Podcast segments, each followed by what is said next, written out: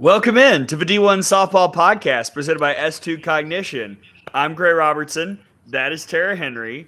Tara, one down. We have seen game one of a champ series. Oklahoma defeated Florida State last night 5 nothing, and it was a fascinating game to watch. Uh, there's a lot to discuss here on the uh, D1 Softball Podcast about what happened last night.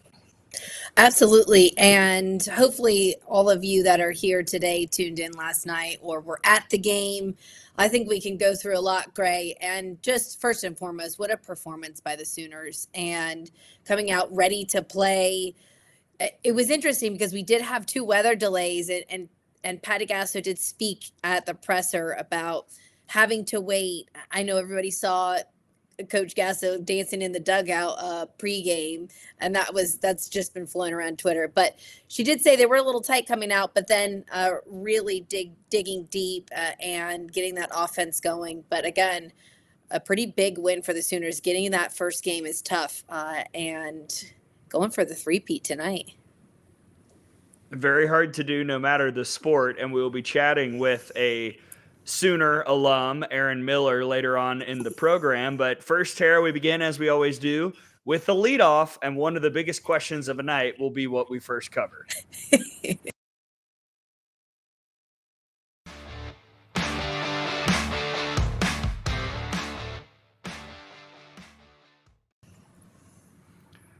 Jacqueline asks what do you think about the staff approach on OU's offense that Tennessee and Florida State tried to use?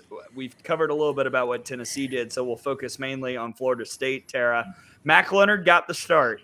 Uh, it is no secret that Mac and I are, are good friends. I was really happy for her, and, and I thought she did really well. I didn't think the start was the problem for Florida State. Uh, I thought that when they pulled Leonard, that would have been a great time to bring in Kat Sandercock. 0 0 inning would have made sense. That's been pretty close to what they've done when they brought in Sandercock throughout the Women's College World Series, but they brought in McKenna Reed and it didn't work out, and OU was able to take advantage. Yeah, and actually, I don't know that we covered the Tennessee pitching uh, strategy yesterday in our podcast. I don't think we ever got to it, but it is pretty similar. So the two work hand in hand here. But yes, I was really surprised, Gray. What a start by Mac Leonard and good defense behind her uh, in those first couple of innings. But I was surprised when Coach Alameda went to Reed. Now they've done it all year long. Uh, so I don't think to to Lonni that it was any different. And in the presser, she was asked, one of the media members asked her about the pitching change, and she didn't even skip a beat. She said, No, we were going to Reed. The only way we were going to Sandercock is if we had a lead.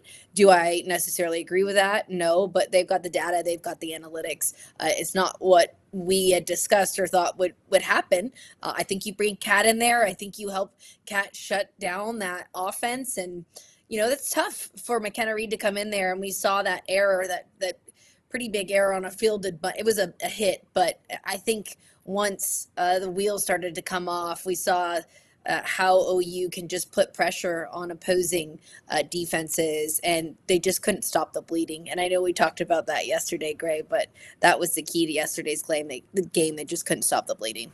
Yeah, and it was quite clear as well that Oklahoma was on it with the pitchers who brought it up in the zone. And I thought Leonard did a great job keeping it low and on the edges. And we know that that's what Kat Sandercock does well, which kind of makes the McKenna Reed and a little bit of royalty as well. A decision a little bit, I guess, more confusing. Uh, but at the same time, who am I to criticize a decision made by Lonni Alameda, who has forgotten more about pitching than I'll ever know? And uh, still, it does kind of put Florida State into a bit of a corner. We'll discuss later on when we start previewing game two. But now you've you've got to start Sandercock in game two, and you've probably got to ride her uh, as long as she can go in game two, and maybe even the entirety of game three if you get to that point. Absolutely, Gray. And again, I just I I find it hard to believe that you go into a game without going with your ace. I, I just I just wouldn't want to go down that way. And I know there's analytics behind it and I know there's reasoning, but I think Kat Sandercock, what she brings to that squad, she brings this presence in the circle. She's a true leader for them. And, you know, we didn't get to see her yesterday, but, you know, there is two more games, Gray. Uh, it is a three game series, so we could see something completely different out of the Noles tonight. But I just think with an offense like that, and now that the Sooners have seen all four pitchers yesterday, they didn't see they didn't see Kat, but uh, they saw her earlier in the season. Uh, they're going to be a little bit more comfortable should they they they decide to do some pitching changes today. So let's let's show a couple highlights from the evening, shall we, Tara? I, I mean, Oklahoma after the pitching change that we just talked about, was able to get on the board because of uh, Kinzie Hansen being Kinzie Hansen and this this little used pinch runner. I believe her name is. Let me check the box score. Jordy Jordy Bahl. Let's play the clip. Would end up winning it in extras. And Hansen rockets one to center. That'll reach the wall. Jordy Bahl racing around third, and she will score as Hansen has the RBI double.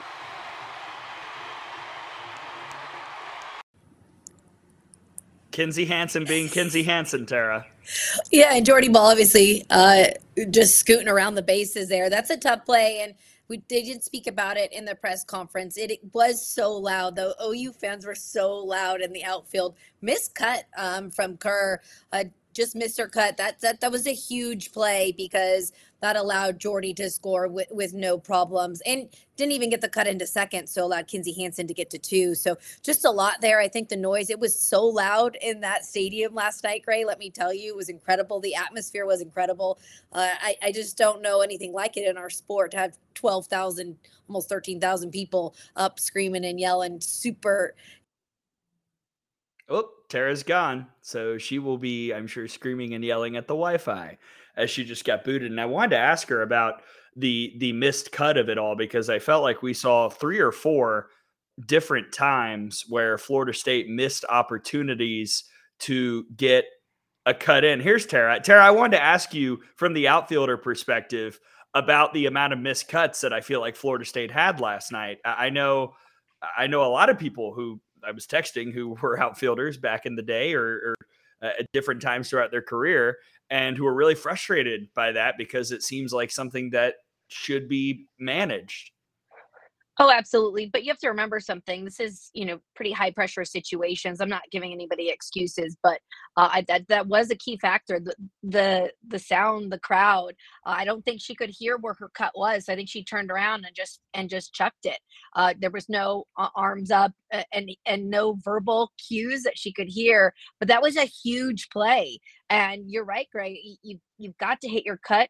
Uh, unfortunately, it didn't happen, and that's kind of what started that rally. It's not. It's kind of it is what started that rally. Uh, and then we saw Reed uh, with the ball back to the circle, uh, throwing the ball uh, into the ground, uh, and Keene just the whole the whole inning, the whole fourth inning was wild, and that just yeah. tells you what happens when you put pressure on the defense.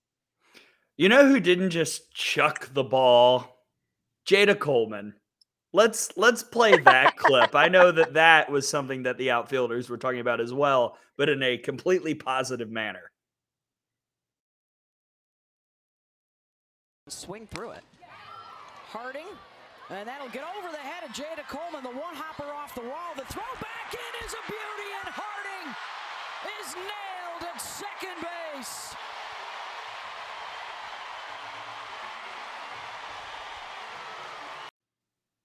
I mean, just just textbook right there. Just just spectacular from Jayda Coleman. It's actually great to be honest. It's one of the my was my one of my most favorite plays in the world. It's so fun, a ball off the wall to throw to second, uh, and just on a line. Uh, it, surprising that we didn't see Harding slide, uh, but you know, dead in the water there, and that's just that shows you how how precision trained the OU defense is. I know we lot, talk a lot about well, we haven't talked about Jordy's pitching, which we're going to get into. Uh, we'll yeah. we talk about the pitching staff. We we talk about the offense, but this OU defense is so incredible to watch, and that was just one of the the many highlights that we've seen uh, all year long. Jayda Coleman, spectacular, great line to the ball, uh, off the fence, really easy, a quick transfer, and straight to second. We've got our cleanup hitter joining us in just a moment. Aaron Miller will be here on the D1 Softball Podcast. But before we get to that, it wasn't all doom and gloom for Florida State. Maybe the best play of the night came from Kaley Mudge. Now, I, do think maybe Beth Mowins owns uh, uh, owes my partner Tom Canterbury some royalties because we've been using you. We got Mudge since 2021 when she had the five hits against Alabama, but this play was as ridiculous as any that we've seen at the World Series this year out in left field. Let's take a look. So for the second time tonight, they bring the winning run to the plate. And Muffley with the grab to steal the home run ball. Or excuse me, Mudge. What a play by Kaley Mudge. Oklahoma is in shock right now. I mean, this is how you do it, folks. You want to rob a home run and save the game. This was the game. Look at her get up and take this back. I mean, just in shock here. This place went nuts. They thought it went over the fence, and Kaley Mudge says, uh uh Look at Lee's already celebrating the game winner, but she got mudged. Oh my goodness. I mean- is so loud in that stadium. That's my first comment.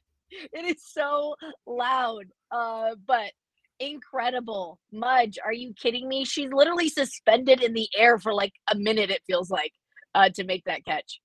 Uh, ludicrous. My favorite part of the clip, which I've watched that a bunch, uh, is the people in the stands who are just like, "What? She caught it!" And Haley Lee's face from like pure elation to just be like, oh man. Oh, but yes, what a play. We talked about Mudge and, and her impact, and you could see it right there. She does it not only on offense, but on defense. Right, exactly. So Oklahoma wins it five nothing, uh, and we will dive into more of the minutia with the offense and with Jordy Bahl, who we've talked about as a runner, but not necessarily a pitcher as of yet here on this show. And we will do that with our cleanup hitter, who is joining us now, Aaron Miller. What's Welcome up? to the show. How are you? I'm good. I'm better after uh, the lightning delays are gone. Hopefully, we have no more of that this evening. Incredible, Aaron. So uh, let's talk a little bit about last night. I know you were there in the front row watching that game. What were your biggest takeaways from game one? Obviously, you've been there, uh, you've been a part of this program uh, forever. What were your biggest takeaways from game one? I think the biggest thing I, I felt was through four innings, I felt like we weren't our best. And that was a five to nothing win. And I really don't feel like we saw Oklahoma firing to their full capacity. So I'd be interested to see some of the adjustments they make. A win is a win, right? You got to celebrate that. But I do believe that there's more gas in the tank for Oklahoma.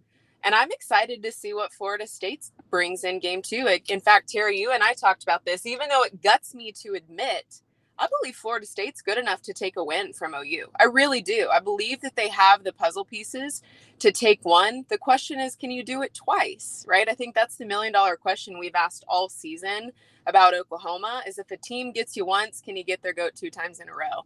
That that'll be, I think, the biggest question mark. When we look at Jordy Bahl, it is it is hard to not be blown away by the numbers in the postseason, especially in the World Series for sure. But I think Brady Vernon tweeted the updated numbers with it's either with runners on base or runners in scoring position in the World Series. Teams are 0 for 18 with 11 strikeouts against her. That's that's crazy. How does she get to that level in those big moments? That's almost unheard of in It this era of softball. I mean, you can even just see in the way she kind of prowls the pitching circle. She's very feline in nature. She just in her eyes, like the way that she stares down um, the batter's box.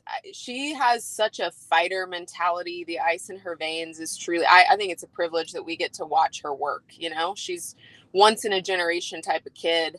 But I think too, there's extra fire in her belly because of her not being able to contribute to her standard last season. And she's really getting the juice out of the squeeze, I believe. She's capitalizing on an opportunity that she wasn't able to last season during her injury. Um, it's exciting to see. I'm proud of her. I'm really proud just being on the inside too as an alumni, the things that she's had to overcome, um, getting healthy, the addition of some key arms transferring into the program. I believe that this staff has embraced their dynamic. And Jordy Bahl, I believe, is at the forefront of that. And Aaron, Coach Gasso, uh, we've seen quite a transformation. Coach Gasso dancing in the dugout last night before the game. um, can you um, give people an idea of what it's like to play for Coach Gasso and why it's so special to have her at the helm at Oklahoma? Yeah, great question. In fact, uh, the alumni and I were reminiscing. Brianna Turang and Keilani Ricketts and Lauren and I being on that 2013 championship team. That was my freshman season. And we we were talking and, and just kind of shooting the stuff about the evolution of Coach Gasso and who she was in 2013 during that national championship run is not at all who she is today. And I mean that in the best way possible. There's some core pillars that she'll never abandon. But I believe what makes Patty Gasso so elite is her ability to adapt and pivot. And she has evolved as a head coach. I believe she's softened in areas. She's more efficient in areas. I think that as new generations and young women come through the program, that our world is different and they require different styles of coaching and communication.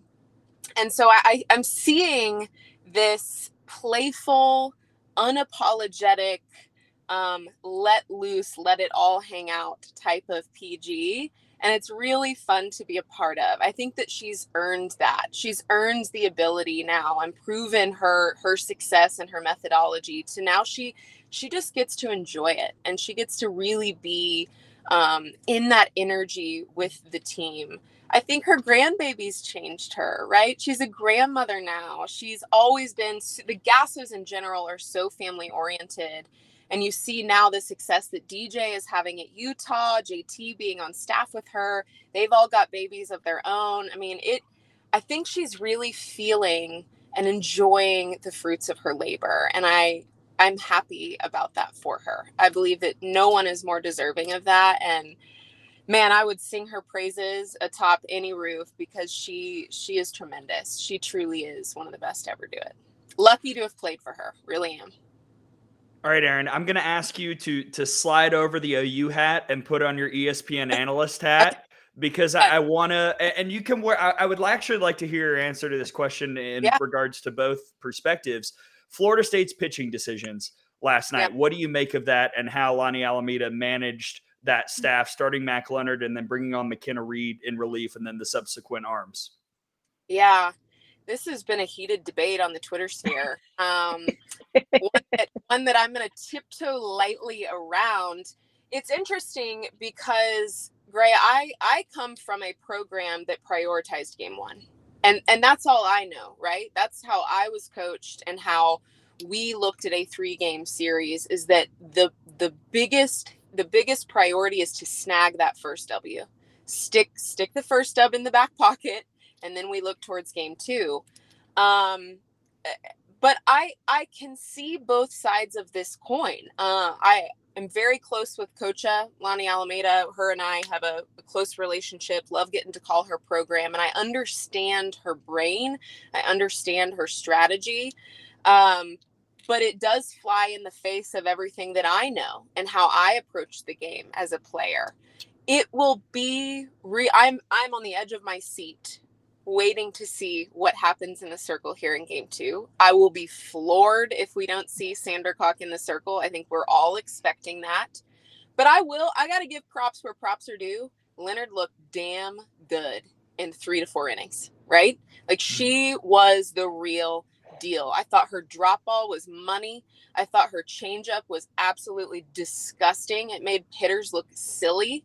Um, so even even with who we saw in the circle, I was impressed with what Mac put together. I think that she's a stud and she held her own until the Sooners busted through. Um, so I can see both sides, Gray. I'm gonna I'm gonna play Switzerland here and say I get it, but it does fly in the face of what I grew up focusing on for three game series. Yeah, couldn't agree with you more, Aaron. I think getting that game one is huge, uh, and we always talk about it. It's just it, it gives all the momentum to that squad. Well, we won't keep you long because we know you got to hop off here, but uh, we'll give you one last thing. Who you taking tonight? We're going to allow you to use your ESPN hat and Okay. your analytical hat, and then obviously, obviously, I know you're going to go for your Sooners, but who you taking tonight in Game Two? I I see Oklahoma putting the fork in it. Um, I think the difference maker is going to be how Kat Sandercock can hold this offense at bay. And I believe that FSU has a lot of adjustments to make at the plate, right? I mean, they they were shut out yesterday. But the biggest thing for Oklahoma is really making adjustments quickly. Kat Sandercock is not going to stay in one zone consistently. She's going to mix it up. She's going to play a chess game with your brain. Um, and that that I think is going to really challenge Oklahoma. I believe that Kat's gotten better as this year has evolved, and so I, they've got their work cut out for them. This isn't going to be easy. So while I think Oklahoma might come away with this win, um, it's going to come down to how quickly they can make adjustments and how quickly they can adapt in the box to Kat Sandercock. She's got something to prove, guys. I, I'm telling you, we're going to see some fire out of Kat. Tara knows. She's like, yeah, I, I agree. She's she's got something to say, and I believe when that ball is in her hand, we're going to hear her roar. Yeah. Last thing before we let you go, and it can be just a one word answer. Does Jordy Bahl start again tonight? No. There we go. Aaron Miller, thank you for joining us here on the D1 Softball Podcast. Thank you guys. Appreciate it. Thanks, Aaron. Good to see See you, you Aaron. Ah, Yeah, it. we we haven't really talked about the OU perspective because there was a lot of chatter on the ESPN broadcast about whether Jordy Bahl was going to start or tonight. There was a lot of chatter in our various group texts, Tara, about whether Jordy Bahl was going to start again in game two. Uh, I think you can make the argument that it would make sense, but also historically, Oklahoma has not had the best track record when they've started the same player in those postseason three game series, two games in a row. So I, my thought is it'll probably be Nicole May tonight. I agree. I think we're gonna see Nicole May. I, I would I would be shocked if she doesn't run, you know, if Jordy runs out there. But again, if you do put Jordy Bahl out there, I, I mean, we didn't even talk about what she did last night. She had 10 strikeouts, uh, 97 pitches on the day and 61 strikes. I mean, she was so effective. And did she get some calls off the plate? Yes, we, we know that. We we we've talked about that. But I think uh, we're going to see Nicole May, and I'd be really, really shocked if we saw Jordy Bahl tonight. Yeah, and and we can have the whole postseason strike zone conversation later because since regionals, I feel like we've been talking about it across the country. I don't know what happened in this tournament, but I haven't been able to get a sense of the strike zone at all, and that's how the game goes. That is the human element of it all. So sometimes that's just that's just part of part of uh the script for for the tournament and for the game. Uh, I think from the Jordy Bahl perspective as well, one thing that we always talk about in the postseason is how important situational hitting is. And I don't think we talk enough about situational pitching. And I spoke to the Jordy Bahl stat about runners. Again, I can't remember if it's on base or in scoring position and how they're literally doing nothing against her. But just to, to put a numerical factor on it, last night Florida State was 0 for 9 with runners on and 0 for 4 RISP. Uh, and that is a testament to what Jordy Bahl is able to do in those big moments. Again, I mean, we talk so much about situational hitting, and it's certainly important. But on the flip side, you've got a pitcher like Jordy who is coming up with the big pitches in the big moments and making sure that Florida State gets nothing when they do put together what looks like an opportunity, Tara. And that situational pitching element uh, has been what has made Jordy Bahl so good all tournament long. Yeah, sorry, I, just got kicked off there um, by the Wi-Fi, so I didn't really hear most of that. But yes, Jordy Bahl. Uh, can't say enough about her dominance, not only at the Women's College World Series, but we are seeing a very different Jordy Bahl than we saw at the beginning of the season. And Yes. those OU fans that watched the beginning of, se- of the season know exactly what I'm talking about.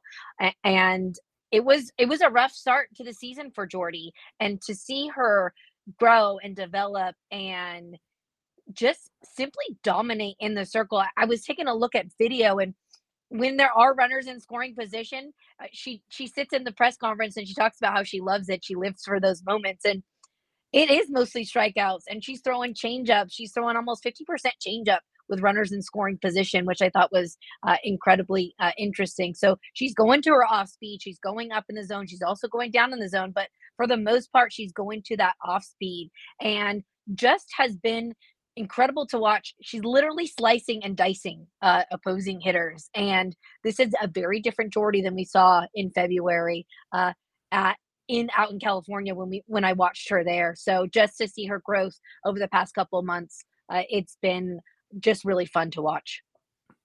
From the Florida State perspective, uh, when we look at their offense, you had two hits on the night. One was wiped out immediately when Kaylee Harding was thrown out at second by Coleman. Michaela Edenfield had a hit, actually reached base a couple times. But man, when five through nine in your order go as I do quick math, 0 for 12 with five strikeouts.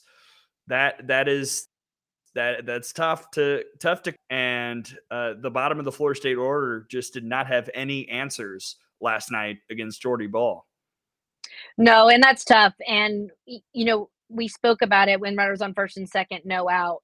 Uh, I think that was a big pitch call. It went from maybe potentially a walk to a strikeout, and I think that was really the turning point uh, in the game. And once OU went up 3-0, it it felt like they needed to climb Mount Everest. I said a mountain, but it felt like they needed to climb a mountain to come back. And once Oklahoma was up 3-0, it, it really did. It, it felt impossible. And I was over by the Florida State dugout and it just, even the fans, it was a, you know, it was, it was deflating. And when you have someone like Jordy Bahl, that is a difference maker in the circle because you feel as if it, it's almost nearly impossible to score a run when historically you have a, an offense that can do it so many different ways. We did see the Noles steal off of Kinzie Hansen uh, and that is a rare sight uh, to see. So we do know they will put runners in motion, and I think the key to today's game is number one, stopping the bleeding on defense, and then number two, testing the defense. Too many strikeouts. Got to just put the ball in play.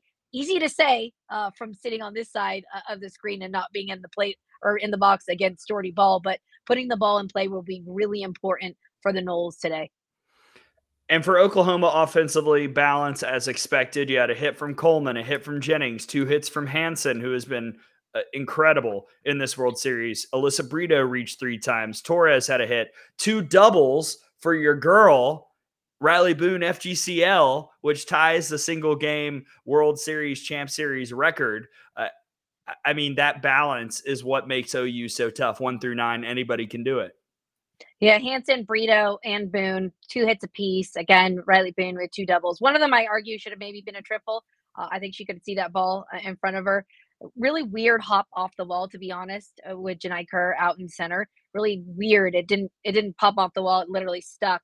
Um, but yeah, no, I think again spreading the the hits up and down the lineup, and like I said, Rylie Boone turning that lineup over uh, and getting Jayda Coleman back up to the plate is so important for the Sooners. And just again, an, an offense that's incredible to watch and fun to see how they can do it so many different ways. Uh, and that fourth inning, uh, fourth inning on, we saw what happens when when pressure was put on uh, those opposing defenses. Alrighty, so now we turn the page to game two coming up tonight on the ESPN family of networks. Should be a ton of fun. We hope it's on time. The weather looks okay today, Tara. Can you confirm? Yeah, I haven't looked at my weather app uh, this morning. I, I have been going to the field and, and checking it when I get there. okay.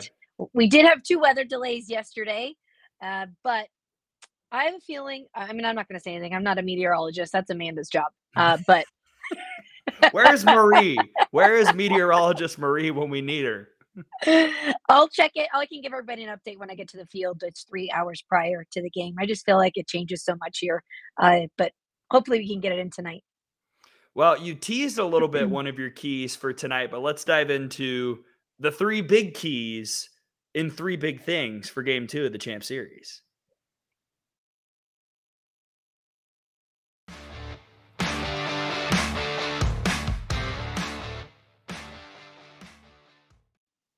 All right. So last night we closed our keys with pitching decisions and knowing when to pull people and what.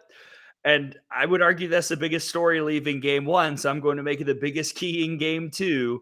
Uh, the pitching decisions, the pulling, knowing when to pull somebody, knowing when somebody needs to come in. I think we might look a little bit more towards OU tonight in that regard because if May does get the start uh, and maybe Florida State is able to string something together in the second or third inning, do you keep May? Do you go to Storako? Do you go to Bahl? I don't know. I mean, we'll see uh, how Patty Gasso decides to play that.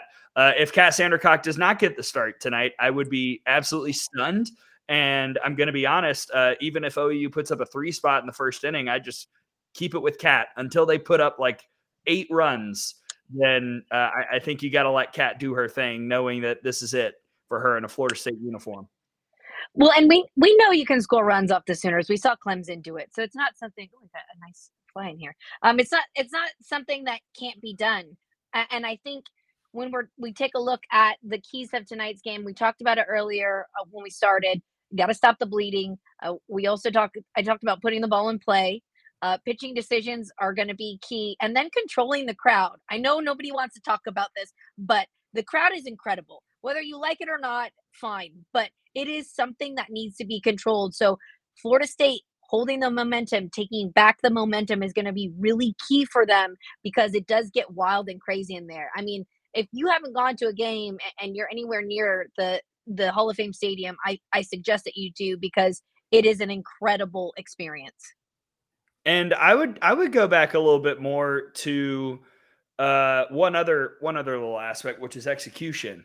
I felt like Florida State had some chances to execute small ball last night that they did not. You know, in the second inning, Michaela Edenfield reaches on a leadoff single, and then Devin Flaherty strikes out. Could have been a good bunting chance to move Michaela over. You never know what happens because then Mac Leonard hits into a double play in the inning ends. In the third inning, you had Wacaser reach on an mm-hmm. error, and then Bethany Keene strikes out and doesn't I don't even think even attempts to lay down a bunt and then the inning kind of fizzles out from there. So I think if you're Florida State and we had the same conversation privately about Stanford. If you've got a chance to move runners, if you have a chance to to be productive against Oklahoma, you have to take it. It, it doesn't matter who's up at the plate. You've got to take advantage of chances to move runners, to put pressure on the defense, literally anything possible to make OU have to work.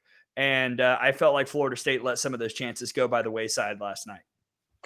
Yes, and there's just no room for error, Gray. I think we were talking about it, and, and it goes hand in hand with putting the ball in play.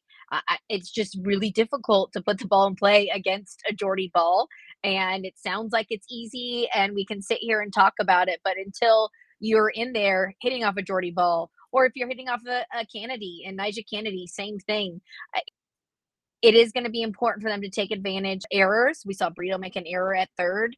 Uh, I think that is key, taking advantage of errors, maybe putting some runners in motion. Uh, like you said, stealing bases off of Kinzie Hansen, which people don't normally try and run on Kinzie Hansen, but Florida State showed that they that they could do it last night. So again, I think using all aspects of their offense is something that Florida State's going to have to do uh, to potentially get a W tonight. But it's going to be a tough hill to climb uh, for the Noles. Yeah, and I'm sure some people are saying all these keys sound like they're relevant to Florida State. For Oklahoma, it's just keep doing what you've been doing. It's clearly been working all year long, except for the one time. So just keep on playing your game. Well, and that team is just so focused, laser like focus, their ability to make adjustments. And uh, when you've got a team that hits the ball out of the yard and that can hit for power, it's just a very different type of offense and it's almost like you see them knocking on the door uh, and we saw once they got to that fourth inning and uh, like i said patty talked about it the weather de- delay was a little interesting and so maybe florida state needs to take advantage of that weather delay and who can be ready because I mean, from what I'm seeing in the comments, it looks like we do have chance of storms tonight. So uh, mm. it could be off and on. And make sure everybody listens and and and files out of the stadium nicely. Um, in and out of that stadium. I know it's difficult, but I think we might have some some more delays tonight per per our Twitter fam and our YouTube fam. Awesome. Love that. Can't wait. yeah, me too.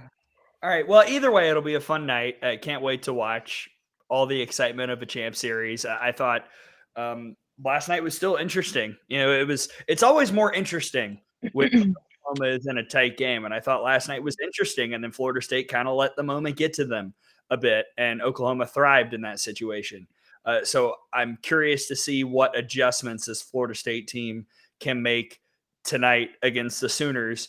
Tara, let, let's really quickly here on the pod talk about how the pod is going to work. So if Oklahoma is the national champion, then tomorrow we'll have our wrap up podcast. And if Florida State pulls it off tonight, then uh, I guess we'll do another pod in the morning to preview game three. And then we'll do the wrap up at some point in the near future once a champion is crowned, right? Yeah, so that's exactly it. Uh, we'll probably air the wrap up on Monday should it go to a game three. But again, if there is a game three, we'll do this again same time tomorrow or same time in the afternoon, uh, depending on where you are tomorrow, uh, and then we'll we'll make sure that we close it out on Monday if there is a game three.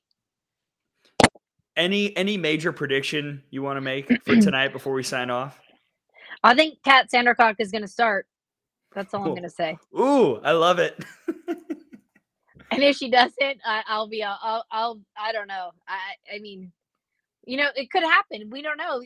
Lonni could start somebody else. Uh, I would be shocked if they do, but uh, uh, my money is on Kat getting the the start in the circle there. And just she is such a leader, and, and she is so um, steady and just has this presence about her. So I would be surprised if we don't see her in the circle uh, to start this ball game. Couldn't agree more, and I can't wait to watch it tonight.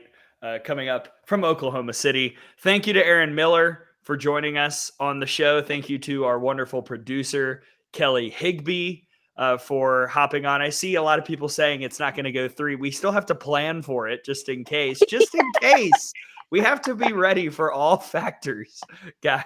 That's that's what you do when you're podcasting. You make a schedule. We're just, we're just letting you know, just in case. Yeah. Just in case it happens. But if not, we're still going to be here tomorrow. Either way, we're going to see you tomorrow. So, right, great. It's, yes, I'll be ready. I won't be at the lake anymore, but I will be on the pod, it'll be a great time. Uh, Tara, I know you're excited to get to the stadium in a few hours. It's going to be a great night in OKC. I'm excited to watch it. We'll probably do a different kind of barbecue tonight. Last night's dinner was awesome while watching the game.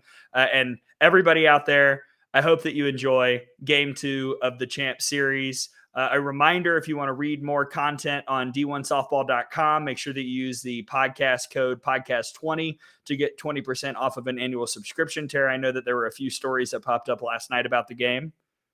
Yeah, absolutely. Got a great story on Kinzie Hansen, Jordy Bahl. We've got the game recap. Uh, again, everything up on the site for you to take a look at, and some really cool photo galleries. Again, Crash Game and our photographer who's on site is just killing it, and tons of great photos uh, for you all to take a look at. Just uh, an incredible series, and can't wait to get this one going tonight here in a few hours. Can't wait either. It's going to be fun. For Tara Henry, I'm Gray Robertson. Thank you for tuning in to the D1 Softball Podcast presented by S2 Cognition. We'll see you next time, everybody.